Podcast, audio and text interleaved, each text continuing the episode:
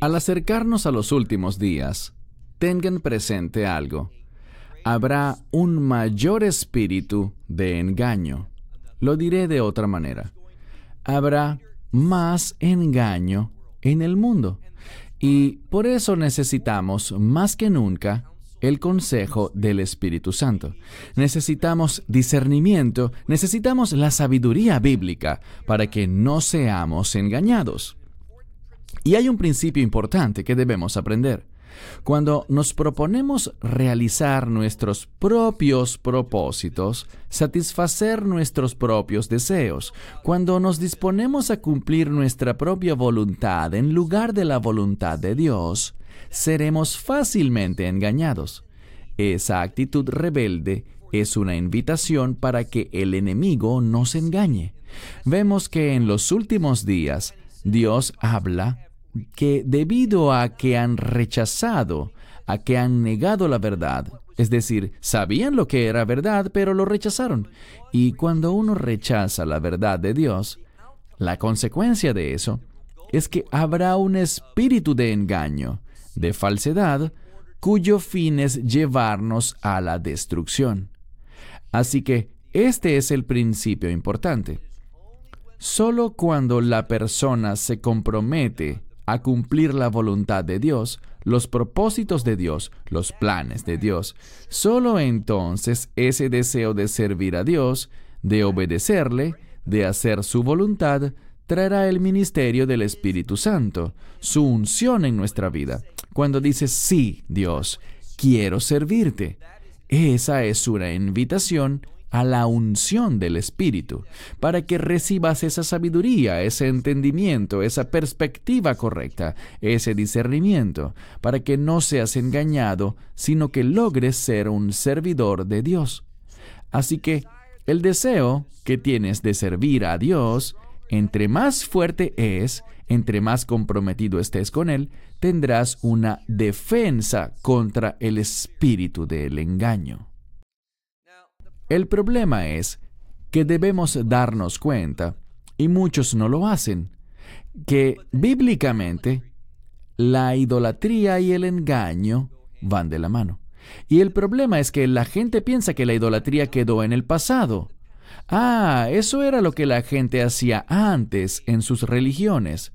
Pero ten por seguro que hay mucha idolatría hoy en día. Si viajas quizás a un lugar lejos de donde creciste, encontrarás que en muchos lugares del mundo hay templos paganos. Hay prácticas que son claramente idólatras en la actualidad. La gente adora imágenes, estatuas, llevan dinero, comida y esas cosas y las ponen ante cosas que están hechas de madera, piedra o metal. Y hay algo más que debemos entender y que también encaja en la definición de idolatría. Y es lo siguiente. Es una falsa doctrina que está creciendo hoy en día y que se acepta cada vez más como norma, como que es algo correcto y sano. Y se trata de la enseñanza falsa que incentiva a la gente a creer que el único y verdadero Dios, llamándolo incluso por su nombre, saben el nombre del Mesías Yeshua, Jesús, pero ellos creen que el Mesías, que Dios, está allí para cumplir sus deseos, para ayudarlos a hacer su voluntad, para resolver sus problemas, y ellos pueden alcanzar así sus sueños. Cuando alguien piensa así de Dios, de cómo Él trabaja, funciona o se comporta, eso lleva la religión, la revelación, una afirmación de la verdad y la convierte en falsedad. El problema es que la gente está tomando la religión verdadera, pues solo hay una, la revelación de la palabra de Dios. Y leerán este libro, citarán las escrituras y dirán muchas cosas que están bien, pero debido a su deseo de servirse a sí mismos en vez de servir a Dios, tergiversarán parte de las escrituras, no las citarán correctamente, no comprenderán el contexto y harán que otros crean que Dios está allí para ellos, para los deseos y propósitos de ellos. Y actualmente esto prevalece más entre los que enseñan sosteniendo una Biblia en sus manos. Bien, avancemos en este estudio y nos situamos en la profecía de Isaías. Nos encontramos en el capítulo 44, en el cual Dios reafirma su decisión de escoger a Israel para que sus propósitos, sus planes y sus caminos sean verdaderamente cumplidos. Y debemos aprender un principio muy importante, y es el siguiente. La Biblia enseña, y atención, Satanás sabe esto. Satanás conoce las escrituras. ¿Qué nos dice Jacob, es decir, Santiago? Nos dice que los demonios saben que hay un Dios y tiemblan ante eso. El problema es el siguiente. Satanás, él conoce la importancia de Israel. Él sabe lo que Dios ha revelado en su palabra respecto a cómo Él se moverá en los últimos días para traer al pueblo judío a la fe, a un remanente de ellos, con el fin de cumplir lo que debe hacerse para que el reino de Dios se establezca. Satanás sabe eso y por lo tanto trabaja para contrarrestarlo. Y es por eso que los deseos de Satanás se arraigan en el espíritu antisemita. Él está en contra de que Israel haga la voluntad de Dios, porque sabe que una vez que esa transformación ocurra en el pueblo judío, al poco tiempo, Él será arrojado al abismo, a ese lugar de oscuridad y fuego, para ser atormentado allí por mil años. Así que Él está en contra del plan de Dios y quiere engañar a otros para que ellos no sirvan a los planes de Dios. Así que vayamos juntos, como les dije, a Isaías capítulo 44 y vamos a iniciar desde el verso 9. Lo último que dijo Isaías en el verso anterior, el 8, era que hay un solo Dios, el Dios de Israel, y no hay ningún otro. Y hay una sola roca y se refiere al Mesías. Él concluye que ese verso 8 habla de la singularidad de Dios y la singularidad de su Hijo, la roca de nuestra salvación, el Mesías. Y cuando tú rechazas esa verdad, ¿qué pasa? Caes en idolatría. Y ahora, en esta sección que vamos a estudiar el día de hoy, veremos a Isaías cómo habla enérgicamente en contra de la idolatría. Él va a revelar cuán tonto, cuán ilógico, cuán engañado es aquel que termina practicando la idolatría. Y por desgracia, hoy vemos ese mismo espíritu de engaño que ha caído sobre el cuerpo de creyentes, la congregación de los redimidos, y hay muchos dentro del cuerpo de creyentes que son falsos maestros y no creen en la revelación de Dios y están deformando la palabra de Dios para hacer que la gente sirva al enemigo en vez de servirle a nuestro Señor y Salvador. Comencemos con el verso 9. Leeremos Isaías 44, verso 9. Los formadores, y la siguiente palabra es estatua, imagen. Dice, todos ellos, y la siguiente palabra en hebreo es tohu. Ahora bien, tohu babohu se traduce en el libro de Génesis, capítulo 1, como la condición en la que estaba el mundo cuando fue formado. Allí leerán que el mundo estaba vacío, no había nada, no tenía forma, es decir, que le faltaba el orden de Dios.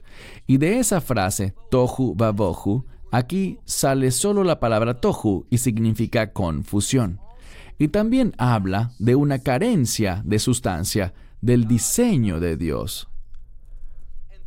Por eso, cuando practicamos la idolatría, ni Dios lo quiera, nos encontraremos inmersos en la confusión, En otras palabras, lo que dijimos antes, seremos engañados. Y alguno me dirá, pero yo no practico la idolatría.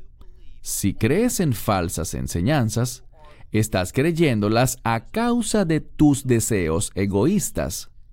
Acudes a personas, escuchas personas que dicen lo que tú quieres escuchar y lo haces por seguir solo a aquellos que te dicen lo que tú quieres saber y por lo tanto serás engañado. Es por eso que la gente en el pasado practicaba la idolatría, porque querían un Dios que hiciera lo que ellos querían, y por lo tanto ellos hicieron a ese Dios, formaron a ese Dios conforme a sus deseos. Esto es lo mismo que dice aquí. Los formadores de estatuas o ídolos, a todos ellos se les dice que todos ellos son engañados. Y dice aquí, sus cosas más deseables, y ese es un sinónimo de esas cosas a las que ellos veneran, esas estatuas o ídolos. Dice, esas cosas deseables, desde la perspectiva humana, no son, y la palabra que usa aquí significa beneficioso, cosas que no ayudan, que no traen nada bueno. Esa palabra en hebreo, en hebreo moderno, es la misma, pero se traduce como eficaz. Esas cosas no son eficaces, esas cosas no traen nada bueno. Dense cuenta de algo. Siempre que yo me enfoco en hacer mi voluntad, en lo que yo deseo, en lo que yo pienso, en los sueños que yo quiero lograr. Siempre que busco lograr esas cosas, en lugar de buscar cumplir la voluntad de Dios, será algo ineficaz para mí. No voy a obtener ningún beneficio. Eso es lo que Isaías está diciendo. Además, él escribió,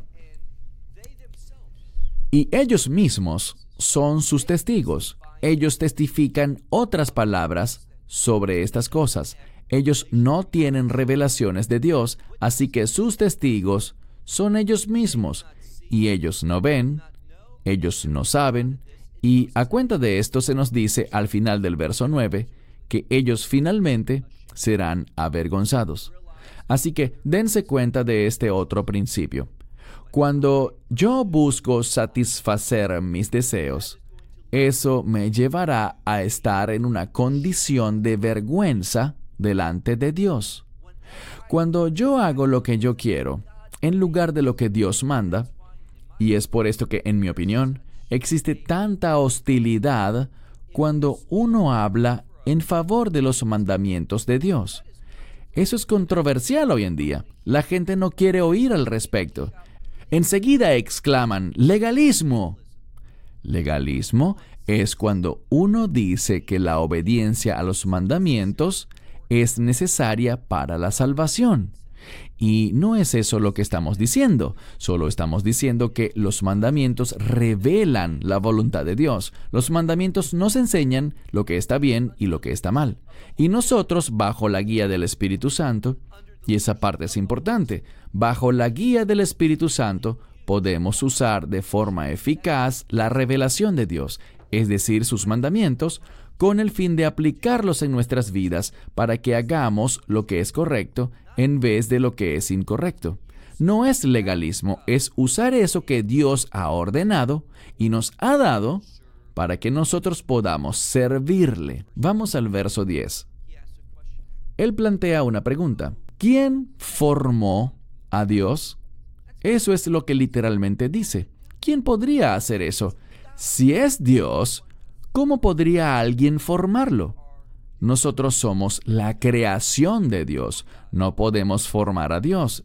Eso es ridículo, pero esa es su mentalidad, porque están totalmente engañados. A ellos no les importa la verdad, a ellos no les importa la realidad, a ellos no les importa cuán tonto suene algo, porque a ellos solo les interesa hacer lo que ellos quieren hacer. Y su idolatría simplemente es un intento de justificar su pecado. Entonces, ¿quién formó a Dios y quién moldeó una estatua? Aquí hay otra palabra para ídolo. Y dice que tal conducta, ese tipo de acción, dice ley vilti ho il, eso no es beneficioso, no es eficaz, no produce nada que sea bueno, sino que lleva a la vergüenza y a la destrucción. Eso trae sobre ti la ira de Dios. Y si ves el pasaje de la escritura al que hice alusión, segunda Tesalonicenses capítulo 2, donde se habla de un espíritu de engaño que Dios enviará, y debemos entender esto correctamente. Esto habla de una ley espiritual. La persona que rechaza la verdad le está abriendo la puerta al engaño en su vida. Eso es lo que Dios dice cuando dijo que enviaría un espíritu de engaño a la gente. Verso 11. He aquí que todos los compañeros de ellos, literalmente dice, los compañeros de él, y esto habla de lo siguiente. ¿Quién haría un ídolo? Luego habla de todos sus compañeros, todo ese grupo, sus camaradas, que hacen lo mismo, que los siguen. Todos ellos, y es la segunda vez que lo dice, todos sus compañeros todos los que se le unen en la idolatría, ¿qué será de ellos? Ellos serán avergonzados. Y luego dice, ellos no son hombres de fe. ¿Qué son ellos? No son más que artesanos. Y dice aquí, ¿qué son de los hombres? Ellos no son de nada divino, son simplemente artesanos proceden de los mismos seres humanos, eso es lo que son, no tienen nada de sobrenatural. Y después dice, todos ellos se juntarán, ellos estarán, ¿y qué pasará? Esto hace referencia más bien a... Esto es lo que ven los eruditos rabínicos como una referencia a que ellos estarán en un juicio de pie ante Dios, y al hacer eso, en otras palabras, cuando ellos se encuentran con el Dios verdadero, el Dios real, el Dios de las Escrituras, ¿qué pasará? Dice aquí que ellos sentirán miedo. Y esta palabra significa sentir un miedo excesivo. Y también se le suma a eso que ellos serán, y lo dice por tercera vez, avergonzados. Así que cuando eliges hacer tu voluntad en vez de la voluntad de Dios, eso te llevará al juicio de Dios, lo cual será una experiencia terrorífica y te pondrá en un estado permanente de vergüenza y deshonra. Y esa expresión, vergüenza y deshonra permanente, es lo que Daniel menciona en Daniel 12 cuando habla de la resurrección para el juicio y habrá una resurrección para la reivindicación. Esa es una parte del juicio, ser reivindicados, el hecho de ser reconocido por Dios. Y otra parte del juicio es la venganza de Dios, su destrucción para con ellos. Vamos ahora al versículo 12. Él habla aquí de hacedores de ídolos. Ellos son en muchas Biblias aparecerá como herreros, es simplemente un artesano que trabaja con el hierro. Y ese artesano tiene una herramienta y trabaja con carbón. También habla de que trabaja con un martillo. Así que toman el carbón y el hierro para trabajarlos juntos y golpean todo esto con sus mazos y dice que lo forman, fabrican un ídolo y dice que él hace esto, trabaja con la fuerza de su brazo y esto está haciendo énfasis en aquel que fabrica el ídolo. Y luego de hacer este trabajo que hace él, dice que también le da hambre y debido a ese trabajo se siente cansado, su cuerpo se queda sin fuerzas y si no bebe agua, ¿qué pasa? Se desmaya. Lo que nos quiere decir con esto es que aquel que fabrica los ídolos es una persona insuficiente, que se cansa, que necesita comer, que depende del descanso, de todas las cosas de este mundo. Pero Dios, el único y verdadero Dios, y su nombre son cuatro letras, Yod Hei Vav Hei, habla del Dios que trasciende, que trasciende este mundo. Él está en todo lugar y también está en este mundo, pero Él está por encima de este mundo, lo trasciende. Dios no está sujeto a nada físico. A Dios no le da hambre, no necesita beber, y si no bebe no se va a desmayar. Él se autosostiene. Él no necesita nada, Él está completo. Y otra manera de pensar en la palabra completo es con la palabra perfecto. Él es perfecto y no le hace falta nada. Tiene todo. Se sostiene a sí mismo. Esa es la diferencia con el que adora ídolos. Luego, en el verso 13, dice, el carpintero tiende la regla y luego marca. Dice que la marca con un utensilio. La marca con un utensilio. Esta es la palabra sered y la palabra sered tiene que ver con un utensilio muy similar a un marcador. Algo con lo que se podía escribir o hacer una especie de grabado para marcarlo, para hacer las marcas y poder así fabricar el objeto. Ahora bien, Dios habla y las cosas se crean. Pero ellos, a fin de poder hacer sus dioses, necesitan una serie de instrucciones y una serie de marcas. Eso es lo que se nos está comunicando aquí. Y dice que ellos lo hacen, o él, el artesano, lo hace con planos y también con un compás. Marca todo esto y lo hace, de nuevo habla en singular, él lo hace de acuerdo con el patrón de un hombre. Quiero resaltar esto porque nos está diciendo que Dios, que ellos hacen esos ídolos como un reflejo, usando el patrón de un hombre. Y esto es muy revelador porque nos dice que de lo que realmente se trata es de adorar al hombre, es decir, a ellos mismos. Por tanto, los ídolos, los dioses como ellos los llaman, estas imágenes falsas que ellos hacen vienen con el patrón de un hombre. De acuerdo con el esplendor, las mejores cosas que tiene un hombre, lo hacen así para poder ponerlos en sus casas. En un sentido, hacen eso para ponerlos en las casas y les dedican tiempo a trabajar en ellos. Son figuras hermosas, fíjense que aparece la palabra hebrea tifert, que significa esplendor. ¿Y para qué se usan? Se usan para su propio disfrute. Las fabrican y las ponen en sus casas para observarlas, para sentir placer al ver esas maravillosas estatuas que ellos mandaron hacer o que ellos mismos hicieron.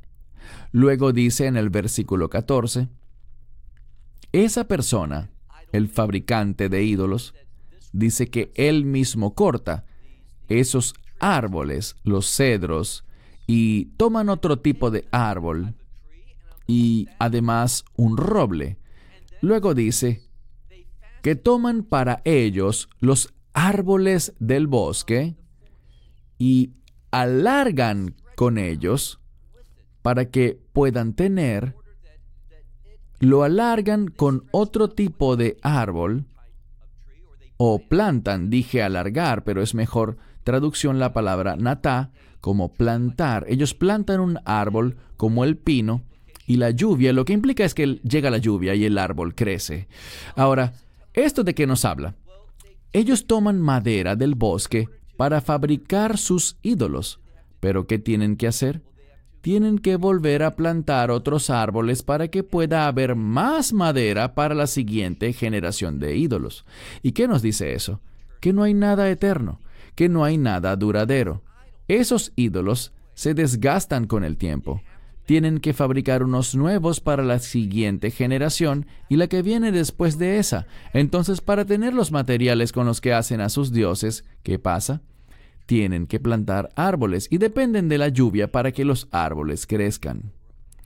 Todo eso habla de la insuficiencia de lo que ellos hacen, a lo que ellos les sirven, a lo que ellos adoran.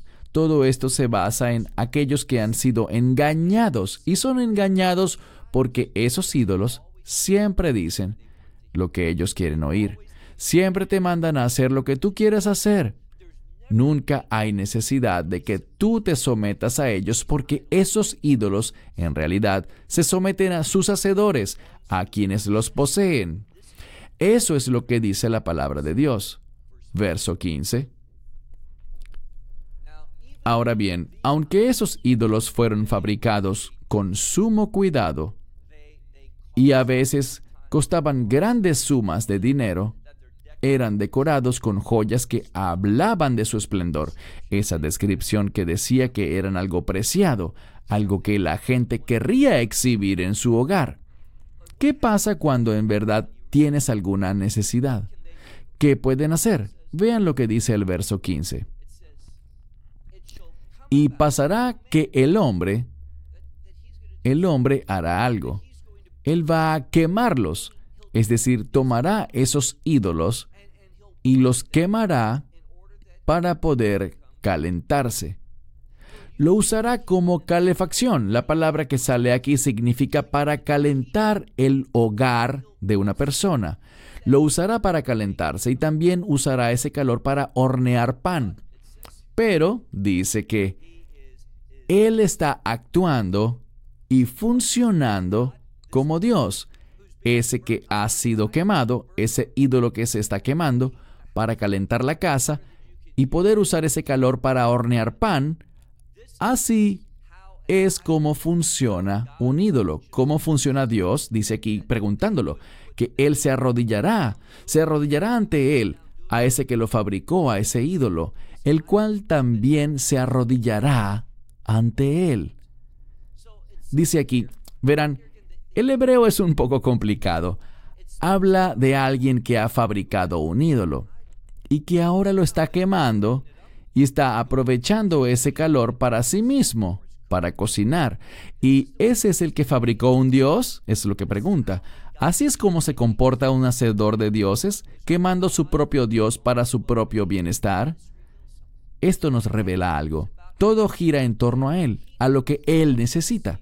Pero vean, estamos llamados a sujetarnos a Dios, es decir, someter nuestro ser a Dios en todo, en todo lo que Él desee.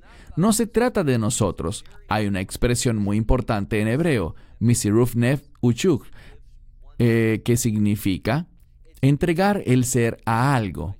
Es un sacrificio viviente, es decir, que estamos dispuestos a dar nuestra vida por Él. Todo lo contrario a esto. Vemos que ellos destruyen a sus ídolos para tener calor y comida, y luego se arrodillan ante eso. Vean lo que dice el verso 16. La mitad de eso, es decir, la mitad de ese ídolo, la quemará en el fuego y la otra parte va, va a usar para cocinar la carne, para poder comer, que hará un asado y se saciará. Y dice aquí, e incluso lo usará para calentarse. Y dirá, ajá, me he calentado. Él proclamará, todo esto es para mí. Esa es la diferencia. Nosotros somos siervos de Dios. Nosotros lo hacemos todo por Él. Pero en la idolatría, esos ídolos al final son usados para nuestro provecho, para que nosotros estemos cómodos, para que tengamos comida, para calentarnos cuando hay frío. Es una gran diferencia entre ambas cosas. Dice él, me he calentado, ya que he visto y la palabra que sale aquí es brasas. Él se alegra tanto que él pudo, en ese momento en el que temblaba de frío, él pudo ver el fuego. ¿Y cuál era el origen de ese fuego? El ídolo que quemó. Tuvo comida y calor gracias a haber quemado su Dios. ¿Es ese realmente un Dios si puede ser quemado? ¿Si puede ser usado de esa manera? Obviamente no. Pero este hombre está engañado. Noten lo que dice el verso 17. Y lo que sobró, lo usará para hacer un Dios. Es decir, que eso que haya sobrado, recuerden que solo usó la mitad, y lo que queda lo seguirá usando como si fuera un Dios. Verso 17. Y lo que sobró, lo usará para hacer un Dios. Y para la estatua, ante esa estatua, dice aquí, que se humillará la adorará y le rezará y dirá, líbrame, porque tú eres mi Dios. Ahora imaginen esto. Esto no tiene ningún sentido para nadie. Tienes esa cosa a la que llamas tu Dios. Pero tengo hambre y no tengo leña. Así que tomaré la mitad de ese ídolo, lo cortaré en dos y lo quemaré para poder calentarme, para tener calor, y con ese calor cocinaré un trozo de carne que comeré para saciarme, y a lo que haya quedado de ese ídolo, yo le haré reverencia, lo adoraré, le rezaré y creeré que ese es mi Dios y que es capaz de salvarme.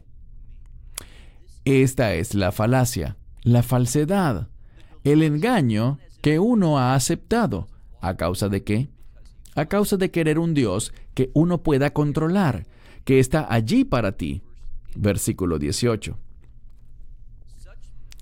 Esa gente no sabe, ellos no entienden por qué. Y la siguiente palabra, taj, normalmente se refiere a algo que es una mezcla de material que se usa para cubrir algo.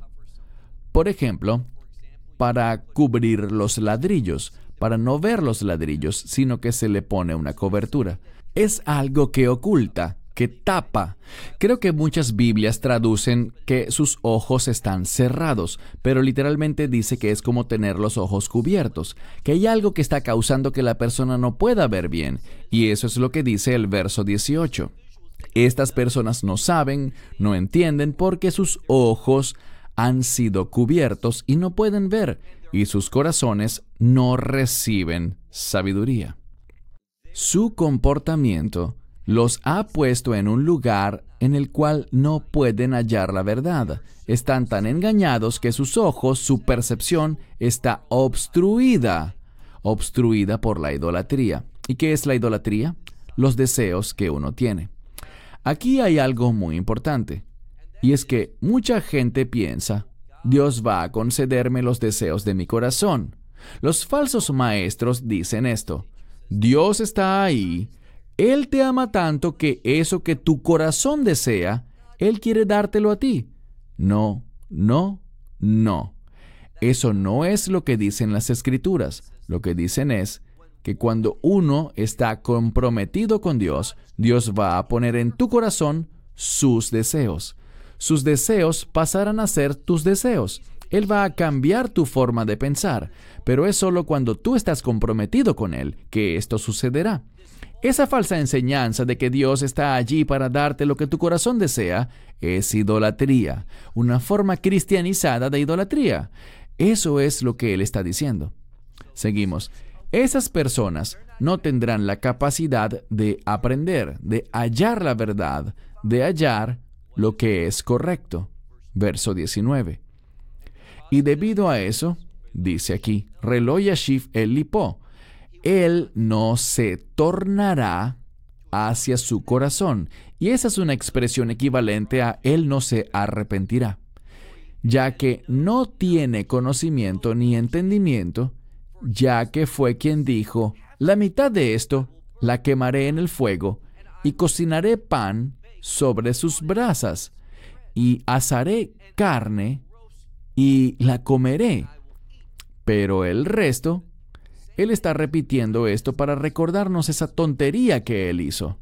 Pero el resto, lo que queda de eso, lo usaré para hacer, y ahora Isaías lo llama como lo que realmente es, el resto lo usaré para hacer una abominación. Lo que Isaías dice aquí es que la idolatría es una abominación ante Dios y nos lleva a comportarnos de una manera que deshonra mucho a Dios. Cuando te dispones a honrarte a ti mismo, deshonras a Dios, pero cuando te dispones a glorificar a Dios, ¿qué pasará? Dios pondrá sobre ti su unción y tú podrás dar testimonio de la verdad de Dios, de la voluntad de Dios, tú serás un instrumento fiel. Pero eso solo comienza cuando asumes ese compromiso. Dice aquí que esos individuos van a tomar eso que sobró ellos van, fíjense cómo lo dice, va a quemarlo en el fuego y a cocinar pan sobre sus brasas y asar carne con eso y consumirla, pero con lo que quede, él hará, dice aquí, yo haré una abominación. Ante un tronco de madera, yo me arrodillaré, me entregaré a eso. Esto es interesante. Esta palabra que se usa para arrodillarse ante algo no es la que se usa normalmente en hebreo para arrodillarse, sino que es una palabra de la cual proviene el término hebreo misgad, que significa misgad, una mezquita. Y esa es una palabra que en muchas ocasiones habla de inclinarse ante algo que es un ídolo, algo que no es correcto, que no es de Dios. Vamos al último versículo, el 20. Estudiaremos la última parte del capítulo 44 en otro estudio posterior. En este quería centrarme únicamente en esta parte porque Isaías habla tan claramente de lo que es la idolatría y dice, básicamente, lo que uno hace al adorar ídolos. Se alimentan de cenizas. Esa palabra para alimentar también se puede usar en un sentido espiritual. Es la misma palabra que usaríamos al hablar de un pastor. Obviamente, de un pastor espiritual y se usa la frase de pastores de Israel para referirse a los líderes religiosos, los líderes espirituales. Dice que quien practica la idolatría se alimenta de cenizas y dice que su corazón, Lev Hutal, tiene un corazón engañado y dice que esa persona se ha desviado. En algunas traducciones usan la frase se ha pervertido. Y pervertido significa simplemente que te has ido por otro lado, te has alejado de eso que es santo, de lo que es bueno, de lo que es justo, hacia aquello que no es santo, que no es de Dios y que es falso. Luego dice, ellos se alimentan. Perdón, está en singular. Él se alimenta de ceniza o de cenizas. Su corazón está qué? Su corazón ha sido engañado. Él se ha desviado. Y dice aquí, Él no será librado, su alma no será salvada. Y agrega, y Él no dirá, de seguro la falsedad está en mi mano. Esto podría traducirse así, Él no dirá, nunca admitirá que de seguro la falsedad, el engaño, es la palabra sheker que significa mentira, está en su mano derecha. Esto significa lo siguiente. Este hombre está tan entregado a lo que él quiere, a sus caminos falsos, que nunca lo admitirá. La idolatría nos desvía de la verdad. Y cuando nosotros, y hagamos esto más relevante para casi todos los que nos escuchan hoy, cuando tú crees y sigues una enseñanza que te pone a ti primero, que se basa en tu propia voluntad, tus propósitos, tus propios deseos. Cuando haces eso, te estás alejando de Dios y te estás acercando a lo que la Escritura dice al final del verso 20. Y es que aquel seguramente no admitirá que esa falsedad a la que se está aferrando está en su mano derecha. ¿Por qué? Esa renuencia a arrepentirse y a reconocer la falsedad que está asumiendo es una característica de alguien que se encuentra en un estado de condenación. ¿Qué es condenación? Es estar en una condición espiritual en la que estás tan entregado a las mentiras, al engaño, a la falsedad, a la oscuridad, que no podrás ver la luz. Nunca llegarás al arrepentimiento. Isaías concluye esta sección del capítulo 44 diciendo que la idolatría nos lleva hacia un lugar en el que estaremos tan, tan alejados de la verdad que aun si la verdad nos es manifestada, no podremos verla. No nos arrepentiremos, no reconoceremos nuestra mentira. No les crean a los falsos maestros. No se cuenten entre los que son engañados. No se apeguen al espíritu del engaño. Más bien recuerden que hay una sola manera de estar seguros y es a través de una fe verdadera, una fe en lo que estudiamos en el libro de Isaías, en ese único y verdadero Dios y en la roca de nuestra salvación, el Mesías. Solo cuando creemos en Él y cuando estamos comprometidos con su voluntad es que vamos a recibir esa unción. Vamos a tener la percepción, el entendimiento, la iluminación, el discernimiento para que podamos ver la verdad y sujetarnos a ella y así no ser engañados por las mentiras del enemigo. Es una enseñanza muy básica del libro de Isaías en contra de algo muy común hoy en día, y es ese mismo espíritu de idolatría que se manifiesta en las falsas doctrinas. Con esto cierro. Hasta la próxima semana. Shalom, desde Israel. Esperamos que te hayas edificado con el mensaje de hoy y lo compartas con otros. Te invitamos a seguir nuestros estudios cada semana por este canal y por el portal de YouTube de Amarás a Israel. También puedes descargar nuestra aplicación móvil gratuita Mi Estudio Bíblico. Finalmente, para obtener más información sobre nosotros, visita nuestra web amarasaisrael.org, donde encontrarás otras conferencias de Baruch en audio, video y texto. Hasta el próximo programa. Que el Señor te bendiga en Yeshua Hamashiach, Jesús el Mesías, mientras caminas con Él. Shalom desde Israel.